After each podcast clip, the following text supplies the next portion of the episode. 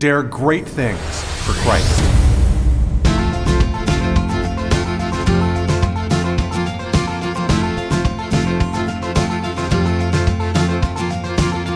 Christ calls us to dare great things. In the marketplace, as well as in the mission field, there has never been a time like the present for the spirit of the Catholic entrepreneur. Now is the time for men and women of great courage and great vision to engage our church and our culture. Now is the time to dare great things. And here is your host as we dare great things, Father Nathan Cromly, the president and founder of the St. John Institute. After six days of creation, God rested. What does this mean? How do I balance work and rest? In today's continuation on our series of the spirituality of work, we look at the importance of rest in the life of the worker. Well, everybody, I'm so glad to be with you all and to have this chance to really go deeper into God's plan for work. And I love doing these talks with you because when I think about it, I realize that for the Catholic person trying to integrate work and faith, the theme of rest is so important and is often overlooked. I think that especially being good Americans and really being part of our culture, a culture of success, a culture of discipline, a culture of industry, a culture of invention and innovation, right? We, we sometimes really place our value of ourselves in how much we can accomplish and in how efficiently we can do it. But we sometimes don't see is that even God rested on the seventh day. I think that that's something to really consider. And I want to ask God just to be with us today as we reflect upon it. Let's let's go ahead and start with a prayer. In the name of the Father and the Son and of the Holy Spirit. Amen. Come, O Holy Spirit, Father of the poor, illumine the hearts of thy faithful, and enkindle in them the fire of thy love. Send forth thy Spirit, and they shall be created, and thou shalt renew the face of the earth. Let us pray. O God, who didst instruct the hearts of thy faithful by the light of the Holy Spirit, grant us in the same Spirit to be truly wise and ever to rejoice in his consolation. Through the same Christ our Lord. Amen. St. John, pray for us. In the name of the Father, and the Son, and of the Holy Spirit. Amen. Well, it goes without saying that you wouldn't be here today if you weren't people who knew how to be successful. The, the landscape of the American culture is one of industry and it's one of success. And when you look back over the course of your lives, it's just amazing to take stock of how far you've come. You know, just like when Israel made it through the desert and began to write its own history, it would look back at the miracles that God Himself did for Israel how good it is for us to take a step back every now and again and just take stock of the fact of that God has carried us through some pretty uh, deep valleys and over some very high mountains in our lives. Uh, the fact is that the success that we have today that's made us the leaders that we are has come upon the sacrifice of many hours of sleep and of all kinds of choices where we've had to opt for one thing rather than the other.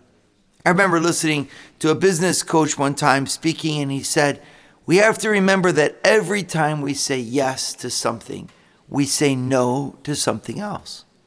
And it made a lot of sense, right? Because sometimes we just think, oh no, it's yes, yes, yes. And the more yeses that I can do, the better off that I am. And it's hard for us to say no. So we just keep saying yes. But this guy's point was well taken. He was saying, even if you always are saying yes, by the fact that you're saying yes to one thing, you're saying no to the other. And the point that he was trying to make was particularly with respect to our rest or our health. That is, if the more when you're constantly going and constantly achieving and doing, you are saying no to sleep. You're saying no to rejuvenation. You're saying no to the creative moments that you could have that inspire your work. You're saying no to relationships.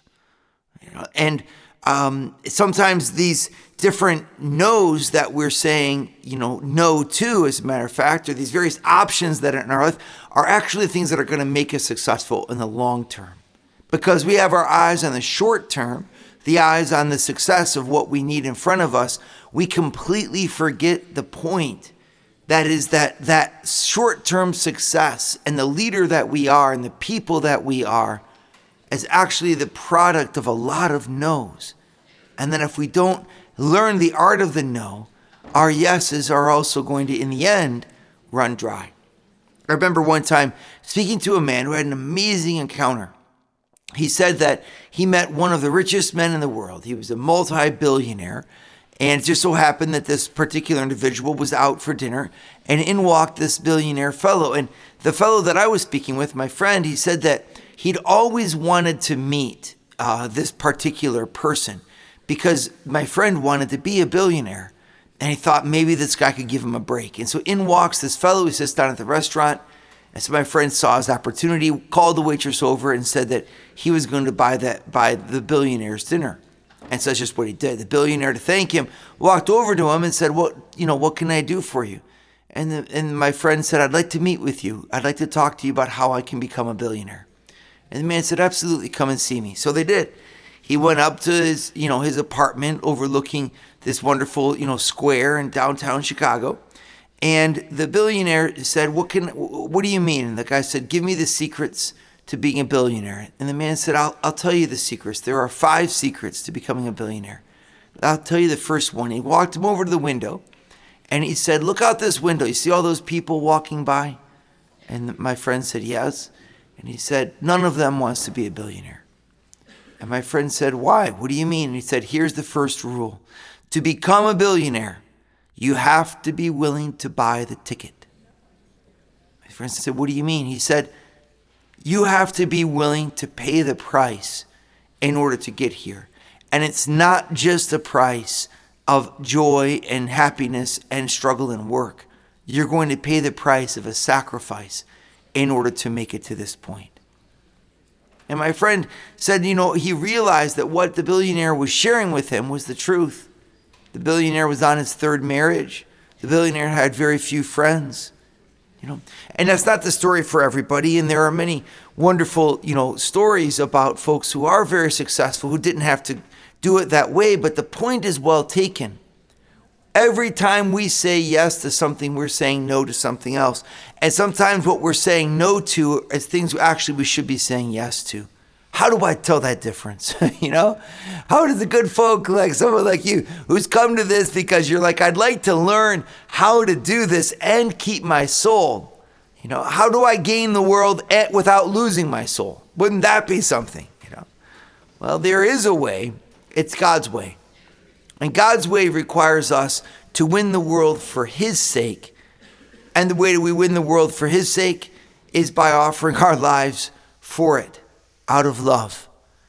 And that offering of our lives for it out of love, that's something that will take much from us, but it will also require from us a lot of prudence. And that prudence means taking care of ourselves. If I don't take care of myself, how can I take care of anyone else? And does God require us, in order to be successful, to make the sacrifices of everything else that's good and holy in our life in order to get that success? And the answer is no. No. And this is the difference between a worldly leadership and the leadership of Christians. The difference is that our leadership of Christian is done out of servitude to one who is higher than him, namely the Lord of hosts. And that servitude to the one that's higher than him requires of him that he love himself and that he keep his priorities straight. We need to talk about how we're going to do that. Father Nathan is producing an ongoing source of videos to form, unite, and inspire you and your family. Go to eagleeyeministries.org. That's E A G L E E Y E ministries.org. And subscribe to Eagle Eye Pro. Subscribe today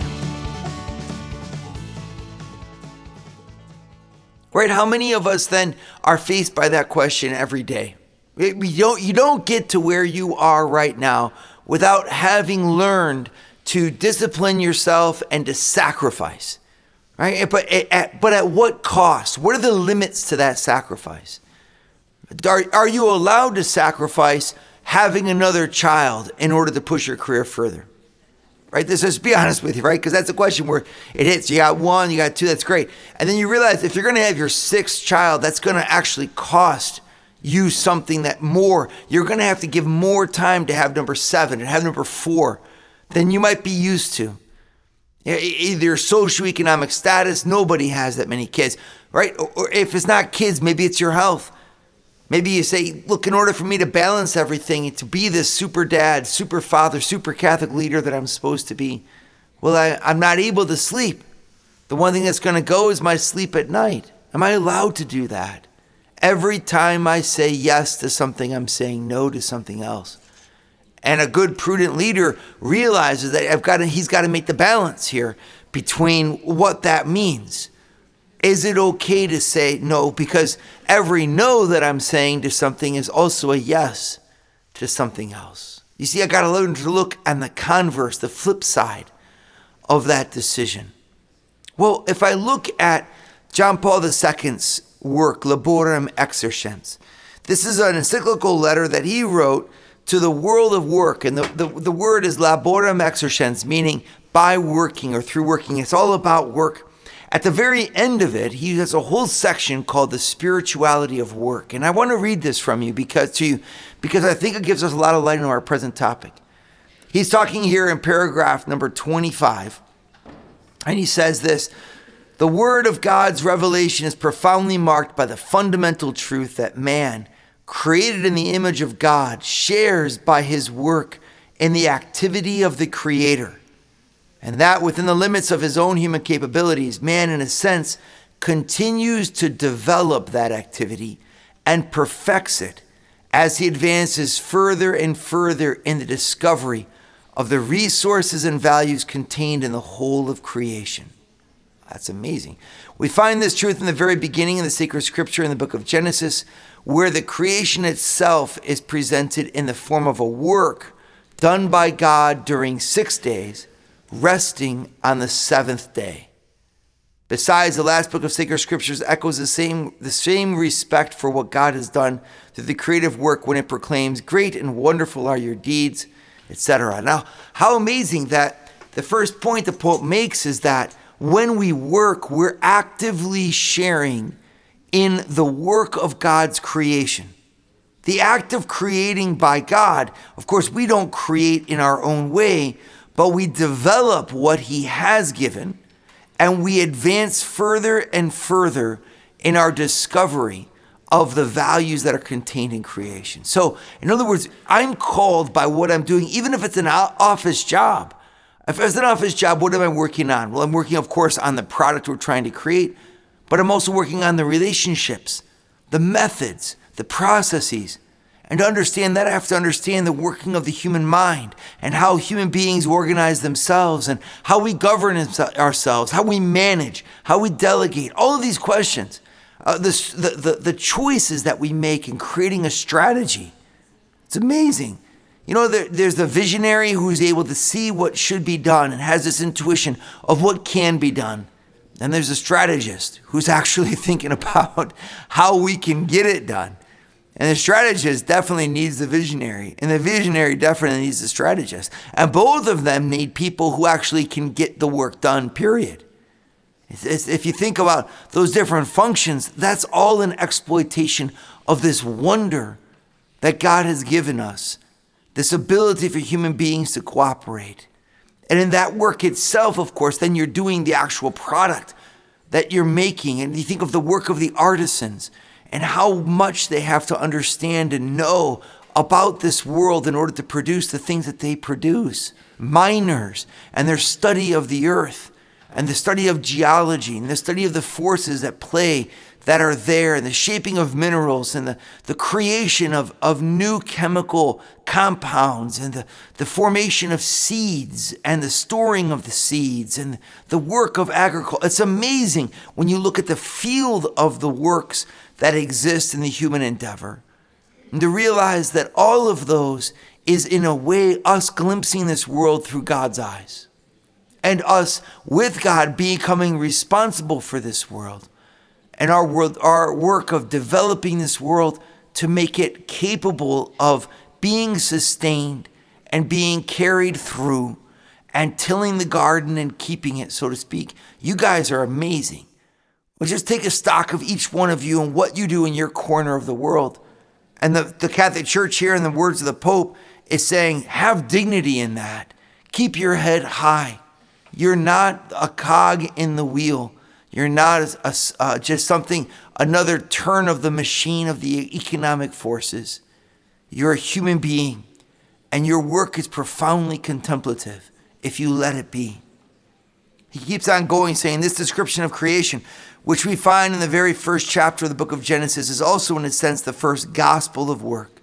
For it shows that the dignity of work consists of it teaches that man ought to imitate God, his creator, in working, because man alone has the unique characteristic of likeness to God. Man ought to imitate God both in working and also in resting, since God himself wished to present his own creative activity under the form of work and rest. This activity of God in the world always continues and then he keeps on going. He works with creative power by sustaining in existence the world he called into being. And he works with salvific power in the hearts of those whom from the beginning he has destined for rest in union with himself in his Father's house. Therefore, man's work too not only requires a rest every seventh day, but also cannot consist in the mere exercise of human strength and external action. It must leave room for man to prepare himself by becoming more and more what in the will of God he ought to be for the rest that the Lord reserves for his servants and his friends. It's amazing that the number of times here that the Pope talks to us about the importance of rest. And yet, this is something that's oftentimes overlooked, especially by successful people. How in the world do I make room to rest when there are so many things to do? How do I say no to the many things that I could accomplish in order to say yes to my ability to accomplish them. it's not easy. In fact, I think this is one of the secrets and the recipes of success for the successful. It's definitely a recipe success for us who have faith. But how do we do it? This is really the question. Father Nathan has founded the St. John Institute, the MBA program that develops students into the leaders of tomorrow by giving them a missionary's heart and an entrepreneur's mind. Visit our website at stjohninstitute.org. Dare great things for Christ.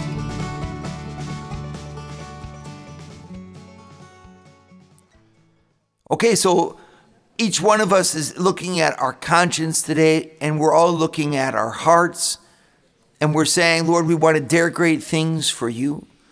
How do we get to the top of that mountain? And you, Lord, tell us, well, it's by hard work, it's by discipline, it's by sacrifice, and then it's by obeying my commandment to rest.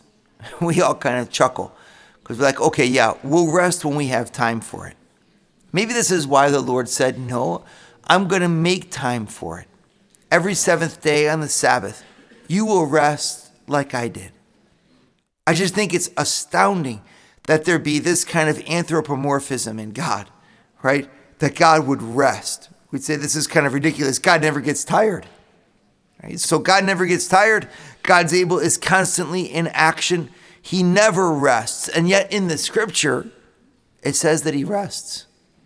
This is this is really a, a, bizarre kind of quote, right? It's of course the seventh day. Then, after God had done all this, God rested from the work that He had done. It's just it's just crazy to think about that. What does that mean that God rested? And, and if, if I'm then of course it says the same thing, you know that uh, that after he he rested, he commanded that we rest as well. Now I think that it's obvious here that we're talking about something that is not proper of God. God doesn't he doesn't he never God is constantly is in a state of absolute perfection.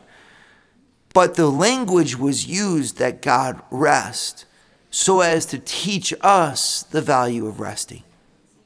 The value of resting is that God is present even in the resting.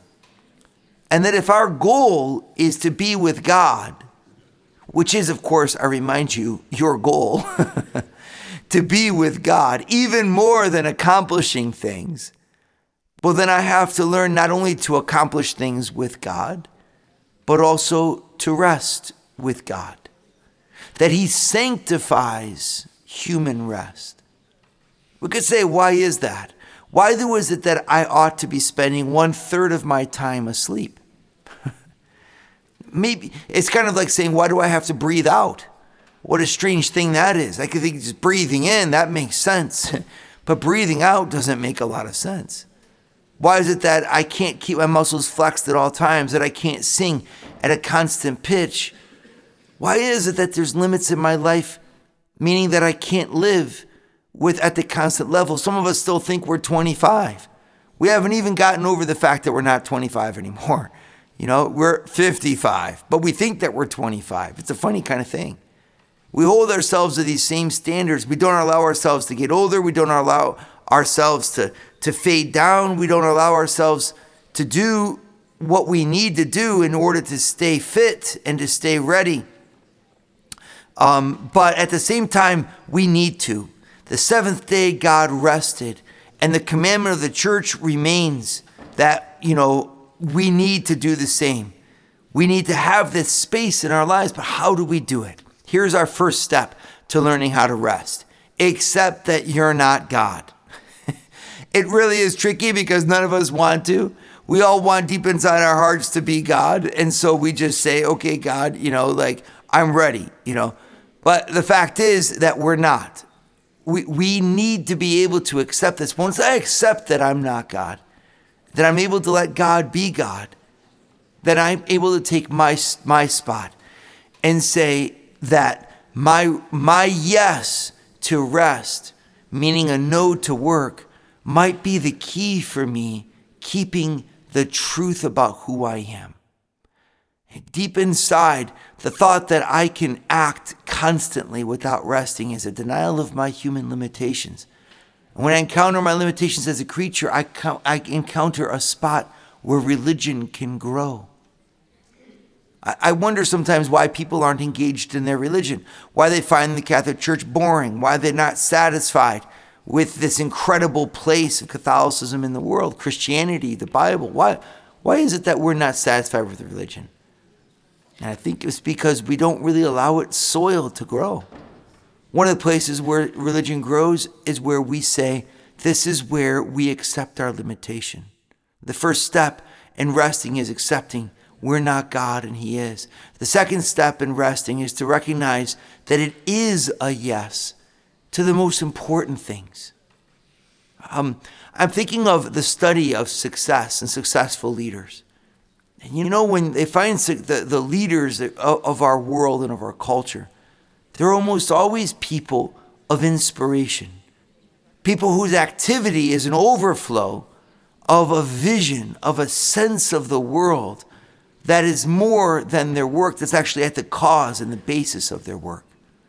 Right? And so if I can have that that sense inside of me of of, of why I'm doing the work, I, I can work all the better, but that sense of why I'm doing it comes from outside of it.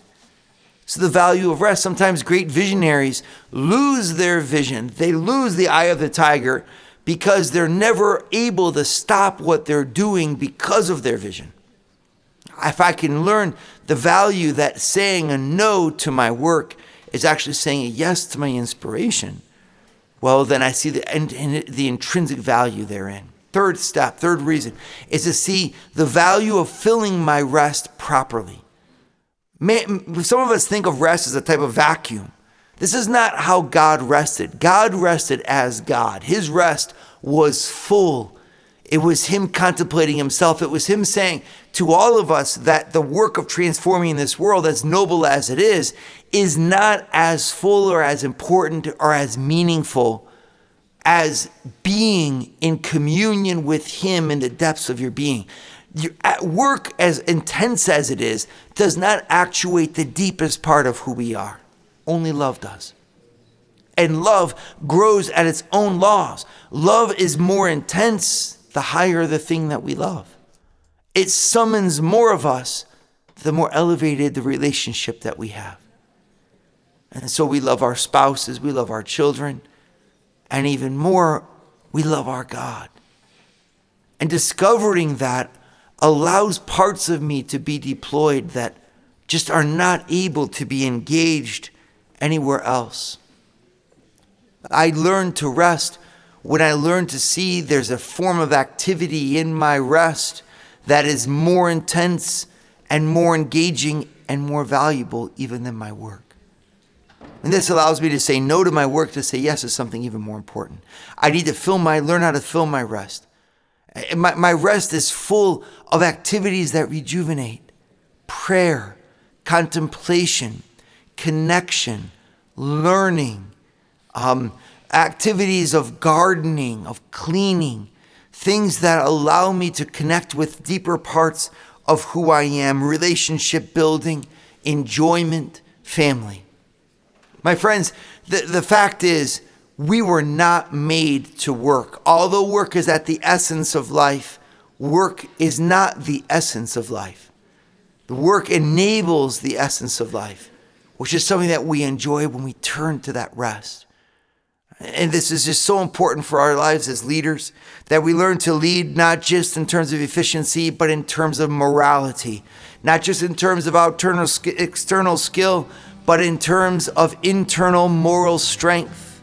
And that moral strength is fed and rejuvenated by the glory of resting, resting in God, resting with God, and resting for to pick up God's labor with Him, to dare great things for Christ, coming from a spirit at rest in the Lord.